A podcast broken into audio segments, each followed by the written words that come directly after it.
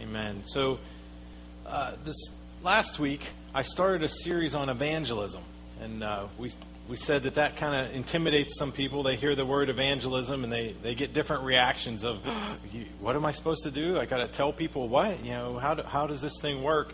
And uh, last week, one of the things I said is some people get paralyzed in their life because they keep asking God for what's my ministry? You know, God, what's the one thing I'm supposed to do for you? And uh, Paul told us that we've all been given the ministry of reconciliation.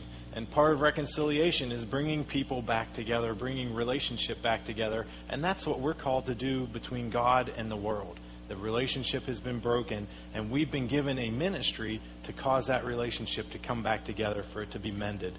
Uh, I also said, don't confuse gifts with ministry. We're all called to be ministers of reconciliation, but sometimes we the question we're really asking, what am I supposed to do for God, is my gifts, my passion. Where can I plug in to use how I'm made, the way I'm designed, and what I'm excited about? So, so don't confuse ministry with gifts. We're all called to minister reconciliation to people, but it is a good idea to find out, God, where can you use the gifts that you've given me also in your church, in my family, in my job, in the world around me.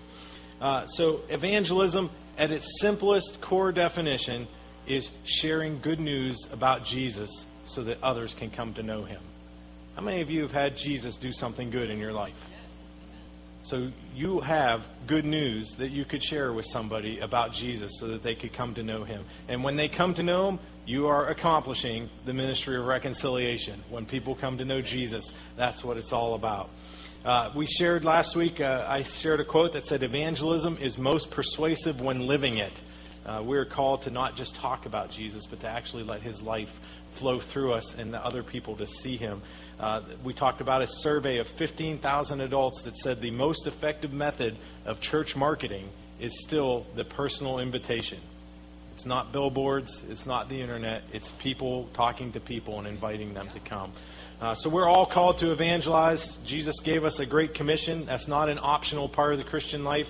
God, this is this is really cool. I, I love to come to church. I love to worship you. I, I love the blessings you poured out in my life. But uh, that that evangelism thing, I'm not too sure about. We, we don't have the option of doing that as Christians. We're called to carry the good news to the world, to let people know what Jesus has done for us. Uh, Jesus is our model, right? Yes, I'm at the right church, right? Jesus is who we pattern our lives after. He is our model. Well, Jesus said in Luke 19:10, it says the Son of Man came to seek and to save that which was lost. So if Jesus was our model and he said we are supposed to, he is supposed to seek and save that which is lost, then we're supposed to also be seeking after and saving that which is lost. Um, is that up there? To seek and to save. That remind you ever see the Pittsburgh police cars to serve and protect? That's, I thought that would be a good motto: to seek and to save. You know, that's that's what we're supposed to be doing: to seek and to save. Do you know that lost things don't always know they're lost? You know, usually uh, that's that's why I never want to stop for directions because I'm not lost. I know right where I am. Every, every, you ever meet somebody that they say, "Oh, everybody else is lost. I know where I am, but nobody else knows what's going on." Lost things often don't know they're lost, and they don't know I need to be found. And that's that's how a lot of people in their condition in the world are. They're walking through life. They might not even realize there's more there's something better than the life I'm living right now. They, they may be wallowing in the worst circumstances you could ever think of, but they're comfortable with it. I don't know I'm lost because I don't know any better than what I've ever seen. And we're called to come show people that there's a different way. Uh, our job is to find them. Seek in that passage, to seek and to save the lost is the same word that's used in other places where Jesus says to seek God and to seek first the kingdom. How hard are we looking for the lost? Are we, are we as passionate about seeking out and finding lost people as we are about seeking God in our day to day life? And, and actually, the, the, the true story is the more passionate we get about seeking God, the more passionate we'll get about seeking the lost. Because they go together. His heart is for people. And the more we get his heart, the more we seek him, that will be a natural outflow of it because we will seek the lost. I also thought of this question uh, besides how, how hard are we seeking the lost? How hard are we seeking for God in the lost? Just thought that was an interesting way of looking at it. If, if people are all God's children, are we, are we seeking what has been lost in those people? And you have a destiny and a purpose that you're not walking in right now. You, you are called and created to be something more than where you're living right now. Am I seeking out what God has buried in there? The, these earthen vessels that, that have the capacity to be used for noble or unnoble purposes? Are we seeking out God in the lost? It's just another way to look at it. Uh, so we also said last week our motivation for evangelism has to be love. Love, love, love, love, love. If you're wanting to evangelize for any other reason than you love people, you need to go back and check your motives. Uh, the goal of evangelism is for people to encounter Jesus, right? The, the goal is not to close a sales deal. Anybody ever had you felt like that? You, you see somebody witnessing or they're talking to you about something. It's like, it, how many of you have ever had the talk with like the Amway people or some multi-level marketing or something like that. That you think they're your friend, you're getting to build a relationship, and they say, "Hey, why don't you come over to the house next Friday night? Yeah, I'd love to have you over for dinner." And you get there for dinner, and they're like, "Are you satisfied with your income?" And they start drawing the circles on the paper. Do, do you feel like you're making enough for, for your family to be comfortable and happy? And all of a sudden, this, this light clicks in your head that it's like, this person really doesn't care about me. They're wanting to sign me up so that they can make more money in, the, in this marketing scheme. Sometimes the world feels like that, the way that we evangelize. I ah, mean that this person doesn't really love me. They were just trying to close the sales deal you know, get me over so I could pray the prayer and be a notch on their belt. Instead, we're really supposed to be loving people. Do you know it's hard to love people? I know because I know people. You guys know any people? You guys know any people that are hard to love? Now, it's nobody in this room, right? It's only people outside of the church. Sometimes it's even hard to love people in the church, isn't it? But that's supposed to be our motivation for everything we do. And if we love people, we will continue to love them no matter if the sales deal gets closed or not. You know you're called to love your neighbor even if you witness to them a thousand times and they never accept Jesus? Anybody ever feel tempted? Like, oh, that I've, I've told that person about the gospel three or four or five, six, however many times, and they never want to have anything to do with it. They don't respond. How many of us lean towards, oh, well, I'll just write that person off? I'm not going to have anything to do with them. You know, God doesn't stop loving people just because they reject Him. And if He doesn't do that, then we shouldn't either. And that's where the rubber meets the road. That's where it is. Evangelism is difficult sometimes when we are to continue to love people no matter how they've reacted, whether they've accepted or not. I'm going to tell. I'm going to talk about. I. Here's our box, right? God, we just release salvation over all the people in this box and the people that fell out of the box right now. So we, we routinely put names of people that we're praying for in this box that we want to see them get saved. I have a name in this box, and uh, the person whose name is in this box for me, I actually got to see them yesterday, and uh, they were having some health issues and and I said, you know, as a as a pastor, you know, one of the things I'd like to do, just as a Christian even, is just to pray for you. Would that be okay? And uh, you know, the name of my person that's in this box told me, oh, that's not my thing. Not not really into that. I don't want prayer. Man, that's that is like I will tell you that is the exception to the rule. Most people, nine times out of ten, you offer to pray for them, and they're down with that. Like right there on the spot. Yes, I would love for you to pray for me. That's that's incredible that someone would care enough to pray for you. Mean right now even? And the person that I'm praying for said, "No, I'm not into that." You know, I, I got to still pray for that person and love them and look for opportunities to to share the gospel with them because I want that person to come to encounter Jesus to, to have a real experience to know that He loves them, He died for them, and wants to have a relationship with them. So our motivation has to be love. And you know, you're not always going to see the opportunity to harvest. Uh, Paul said it this way in 1 Corinthians 3. He says, I planted the seed and Apollos watered it, but God made it grow. And Jesus even said it in John 4:37. He says, "Thus the saying, one sows and another reaps, is true." You know, we're just called to plant and to water, right? We, we spread seed, we water it when we get an opportunity, but you know, it's the Holy Spirit that awakens faith in people and causes growth. And praise God for the opportunities where we get to be there as part of the harvest, where we can pray with somebody or see that faith come alive in them. But most often it's just, hey, I'm planting, I'm watering, I'm loving this person, I'm, I'm having another touch on their life. You know, we shouldn't just be putting these people's names in the box. We should be looking for opportunities. Hey, can I take you to, to lunch this, this week? Can I, can I just come over? You want to hang out?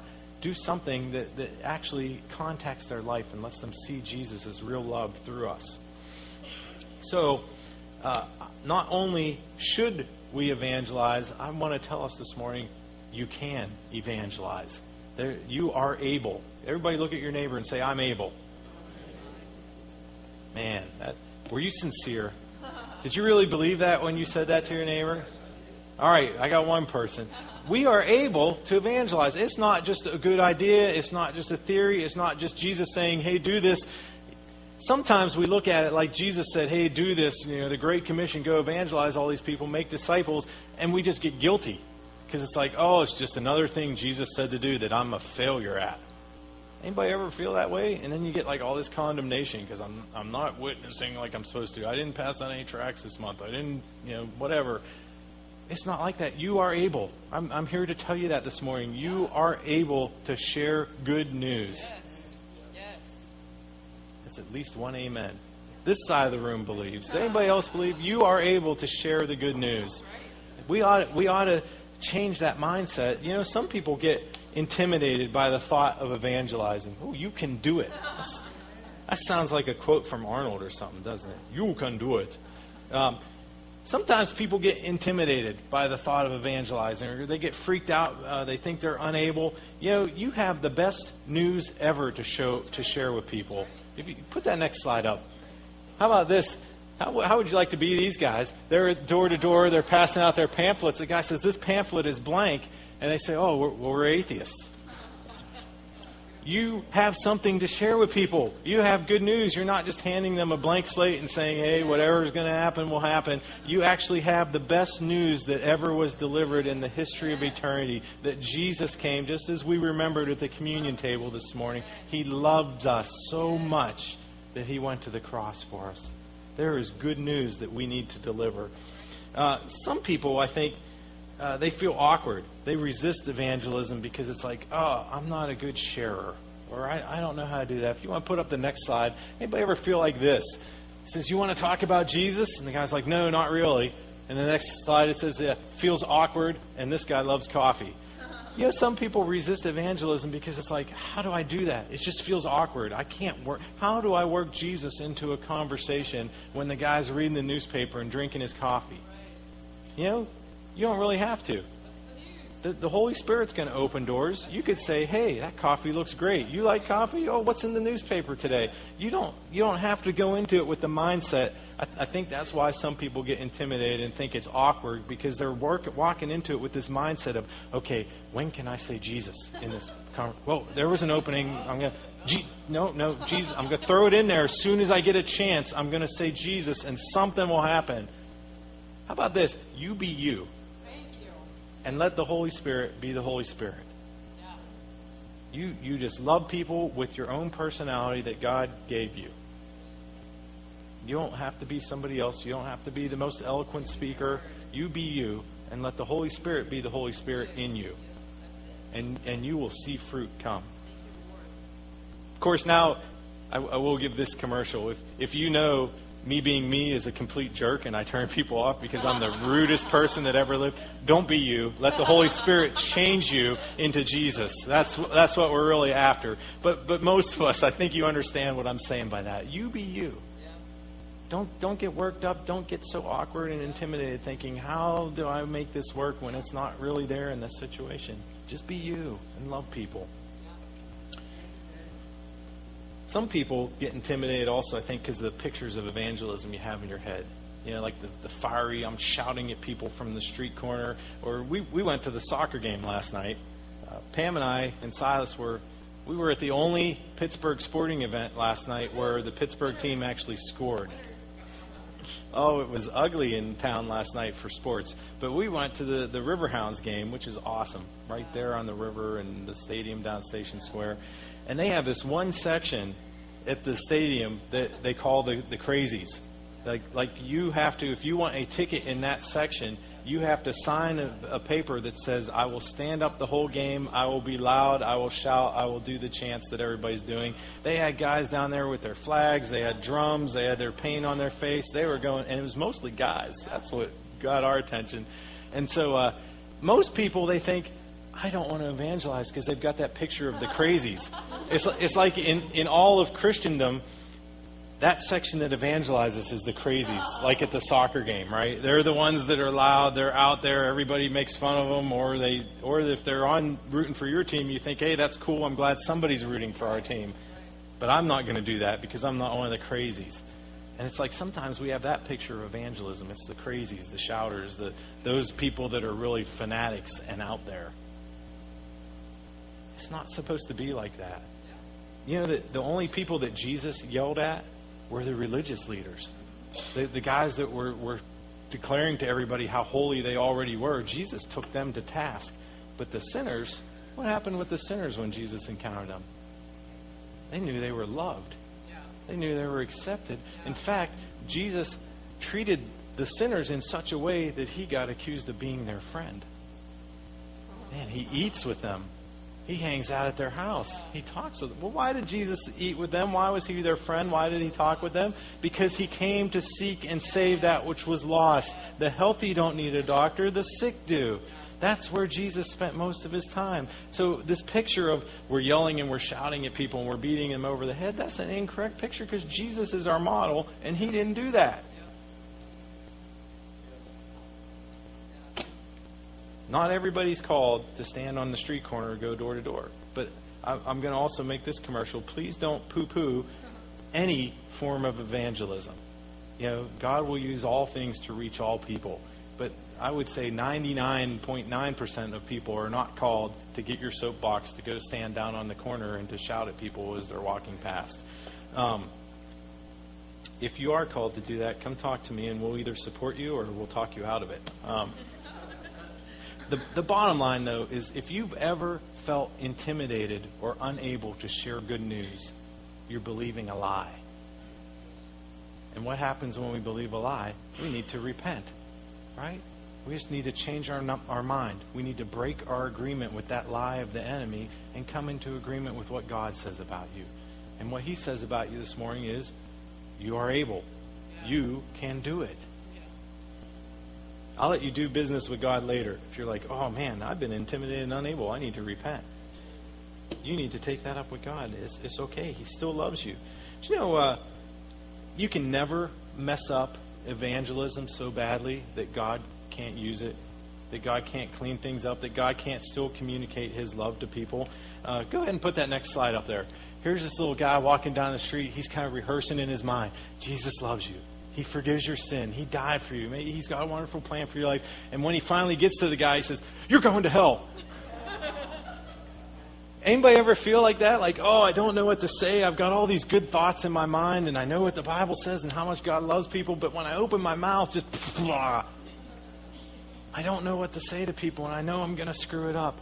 You can never screw it up so badly that God can't come in and let people know that they're loved. I will remind people about that slide. Uh, you're going to hell is usually not the good leadoff line to evangelize people. Uh, Romans chapter 2 says it's God's kindness that leads to repentance. Um, you know, I've, I've wondered, anybody else wonder this? Why does bad evangelism seem to still produce results? You know, there, there are people that occasionally get saved by the guy standing on the street corner yelling at people. Why is that? Here's a verse for you. You can write this down. Proverbs chapter 27, verse 7 says this He who is full loathes honey, but to the hungry, even what is bitter tastes sweet. And I read that verse. I'm like, God, that's that makes a lot of sense. You know, it's it might be bitter. Hey, you're going to hell. oh, I better get saved then. But to a hungry, starving person, it still tastes good. Even if it's bitter, it's like, man, I was starving, and that's good. Anybody ever have to choke stuff down? Maybe your your parents or My wife never made any bad cooking in her entire life, but somebody else that I've known, I went to their house and it was bad, and I had to eat it. And, but it was you're hungry, you're still going to eat it, even if it doesn't taste good. That's what it's like for people in the world. That even even some of the the bad evangelism methods, that's why they work because the world's dying, they're starving. So, what does evangelism look like?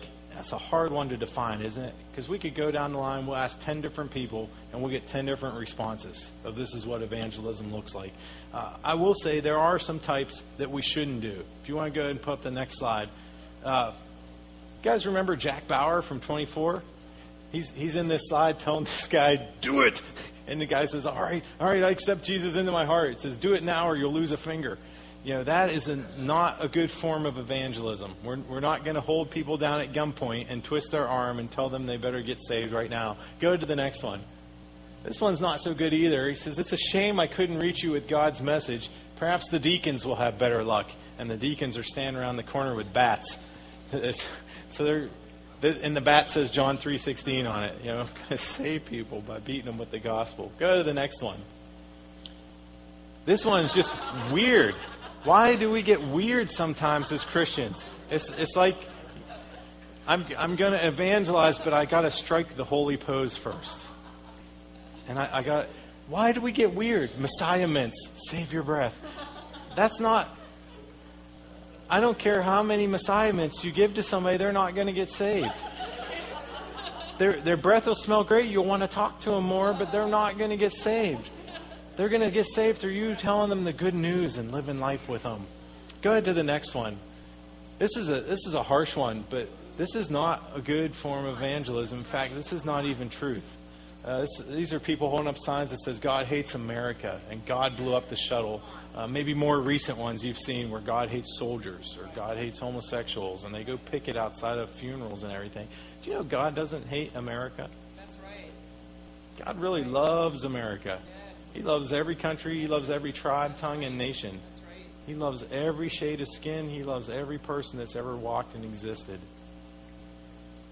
That that picture grieves me because it's like, man, how far are you repelling people from Jesus?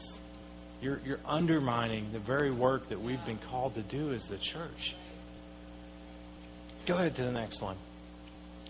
Here's another one that's just about being weird. A guy's wearing a T-shirt that says "Let's talk about Jesus," and he tells his friend, he says, "It guarantees that I get an entire seat to myself on the bus." We got to stop being weird sometimes and just share the gospel. Just be real with people. There are some types of evangelism that, that don't work. So those slides, please don't do those. Those those are not the good first step lead off. There are some things that, that do work. If you want to go to the next one, uh, this is kind of what does work. Go to the next one.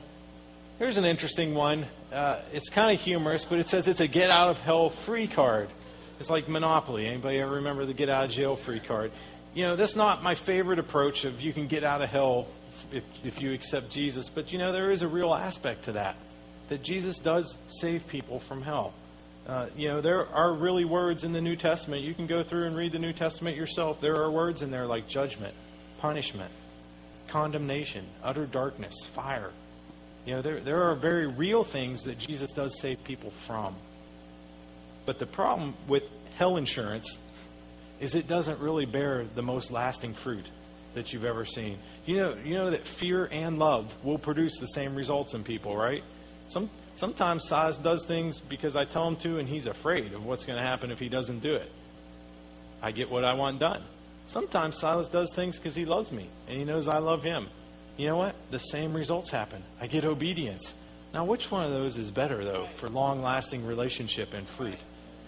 If people get saved because they are afraid of going to hell or whatever bad's going to happen, we have to, we have to quickly get those people into encounters with God's love, or they're not going to produce any long lasting fruit in their lives. You know, you, you get hell insurance. It's just like buying any other kind of insurance. It's like, whew, don't have to worry about that anymore. I'm not even going to think about that again. Not on my radar screen. I'm good to go. That's what coming to Jesus through fear does. Okay, not going to go to hell anymore. God's not on my radar screen any further past that. I'm just going to go back to living my own life the way I was. Anybody ever know anybody like that? It's like, man, they're 20 years after they got saved, they're still like exactly the same as they were 20 years ago. Just like, oh, I, I got my get out of hell free card, got my ticket punched. I don't have to worry about that anymore. We have to get people into encounters with God's love. But that does still work on people because hell is real and people don't want to go there. God doesn't want people to go there. He didn't create it for that. That wasn't his intention to send people to.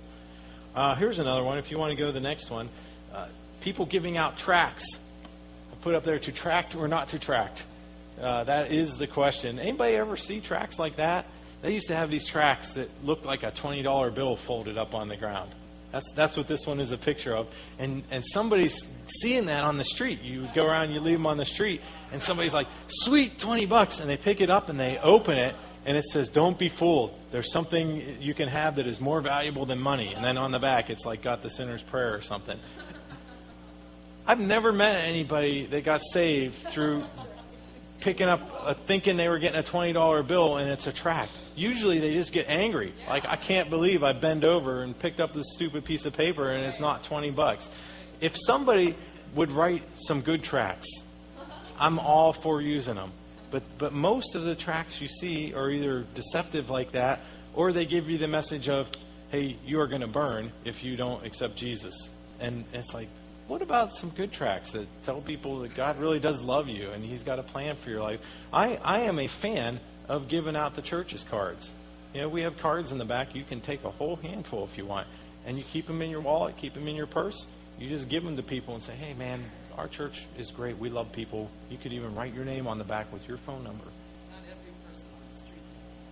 Well, yeah. Don't just go around and give them to everybody on the street because then we'll have to go back and pick them up off the street later. That's usually what happens when you give them to people you don't know. How about this though? The most effective tract is you. Look at look at your neighbor and say, "You're a good-looking tract." And you get you're getting like bonus points right now if you said that to your spouse. You are a good-looking tract. Uh, Second Corinthians says it this way in chapter 3, verse 2. Paul says, You yourselves are our letter, written on our hearts, known and read by everybody. Your life is read by everybody. Whether you are intentionally trying to reach them or push them away, it doesn't matter. People are reading your life. Verse 3 says, You show that you are a letter from Christ, the result of our ministry, not written with ink but with the Spirit of the living God, not on tablets of stone, but on tablets of human hearts. You are the best tract that anyone could ever receive. Uh, there's another method of evangelizing. Uh, if you go to the next slide, door to door. This one is the one that kind of freaks people out. Has anybody ever gone door to door evangelizing? I've gone and knocked on some doors. Um, and we would do it again if God says this is the time and season to do that. You know, go reach the neighborhood. Most people hear door to door evangelism and they think, that's annoying. Yeah, well, not even I have to wear a suit and tie. Gosh, I don't know. You're not going to see me going door to door in a suit and tie unless God comes down and writes it on the wall. In fact, you might not see me in a tie unless God comes down and writes it on the wall. Uh, I will be in a tie later. Uh, oh, several times. I, I I told a pastor friend of mine. I said I wore a tie two times or three times last year because I was trying to think in my head how many weddings or funerals I did, but that was it. Uh, but door to door, most people think of it as, as a sales call. Like, hey, this guy's here to sell me something. Uh, or they think of, what, what does everybody else think of door to door? You think of the Jehovah's Witnesses. Like, oh, they must be a cult. You know, we kind of got that ingrained in our head. If somebody's going door to door, they must be not a good religion. Uh, it doesn't always produce the most, but sometimes it does. Dad got saved through door to door ministry.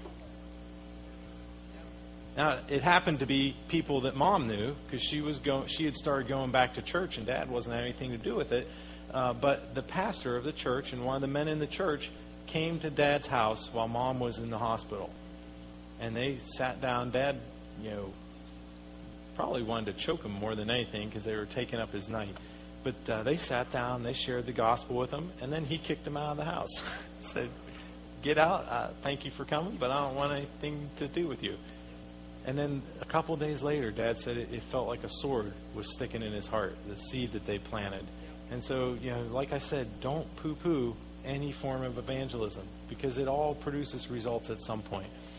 Uh, but door to door, you know, there have been surveys that are done that people are much more likely to respond to invitations if it comes from someone they know. If you're going to go door to door, you know the best place to do it? Your own neighborhood where you live. We could come and go door to door here in Elliott. We've done it before. But it's much more effective if you go door to door in your neighborhood and people are like, oh, that's Jolene. You know, she lives next door to us or two doors down. That is the most effective form of door to door. And then uh, I was thinking, you know, going into people's homes is much more effective if you've actually been invited. Uh, that's that's part of the secret of the, the grocery delivery ministry. You show up, people have invited you to come, and you're bringing them food. They love to see you. They invite you right in their house. You get to sit down. They tell you their life story. They, they're open if you want to pray with them. It's awesome. So door to door is effective, and especially if people have said, "Come to my house," and you've been invited. Here's another one. If you want to put the next slide up, uh, big crusades. What do you think of when you think of big crusades? Billy Graham. You know, most most people that's that's what they're wired for. Billy Graham does these huge crusades. Reinhard Bonnke in other lands. T.L. Osborn before he passed away recently. They think of these huge crusades, and I will say, don't poo-poo any form of evangelism because they all produce some fruit. I, it never fails. Every time I was trying to make a point, like I would say, you know, people get saved on one-on-one evangelism. You know, who here has ever been saved in a big crusade? Anytime I do that to try to make a point, there's always like a couple people here that raise their hands and they say, I got saved at a Billy Graham crusade. So, so don't poo poo it. it. It can work. But you know that even in uh, big crusades, most people go usually because someone they know invited them. So even though it's a big crusade, it's like their friend said, "Will you go with me to hear Billy Graham?" Because they know, hey, they're gonna the gospel's gonna be presented, and they're gonna have an opportunity to come to the altar. So that's even big crusades work. Uh, it's interesting. I think big crusades work better in other countries just because of the spectacle. Because you go to to some places in other countries where, wow, there's all these. What what is this sound system? And you know, who is this white man coming to speak or whatever it is? It's like it works better there because it's so out of the norm that it draws tons of people. But it's still about personal relationships. Uh, the last slide I had up here this morning is servant evangelism, or practically meeting people's needs. We were doing some servant evangelism yesterday at the down on uh, Chartreuse Avenue. Uh, the lot that the church owns uh, was transformed yesterday, or 90% transformed, into the New Life Veterans Memorial Garden. And so, servant evangelism really is about doing things that meet people's practical needs. Bake them a pie, mow their grass, you know, go to the store for them, do something that meets a need that they have. In this case, it was, hey, there's we're transforming the community to, to be a, a beautiful place. You know, we, we are sowing seeds into relationships in the community. You know, just about everybody can do this one because because people have needs and you usually know what they are and it's oh, I could I could take somebody I could bake Pam's Sunday school class cookies and you know I could bake my neighbor cookies and take them over there. Just about everybody can do this. When when you do this, you are being great in the kingdom because the greatest is the one that serves. And so when we serve people to win them, you're actually being a giant. You're being great in the kingdom of God.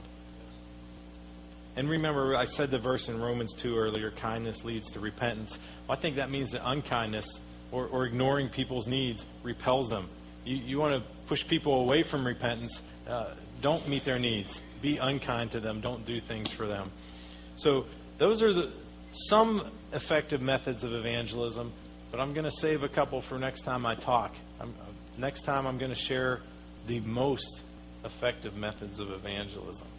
You guys are just hanging on the edge of your seat right now. You're like, come on, Pastor, tell us them now. No, because uh, we're going to get ready to do baptisms now.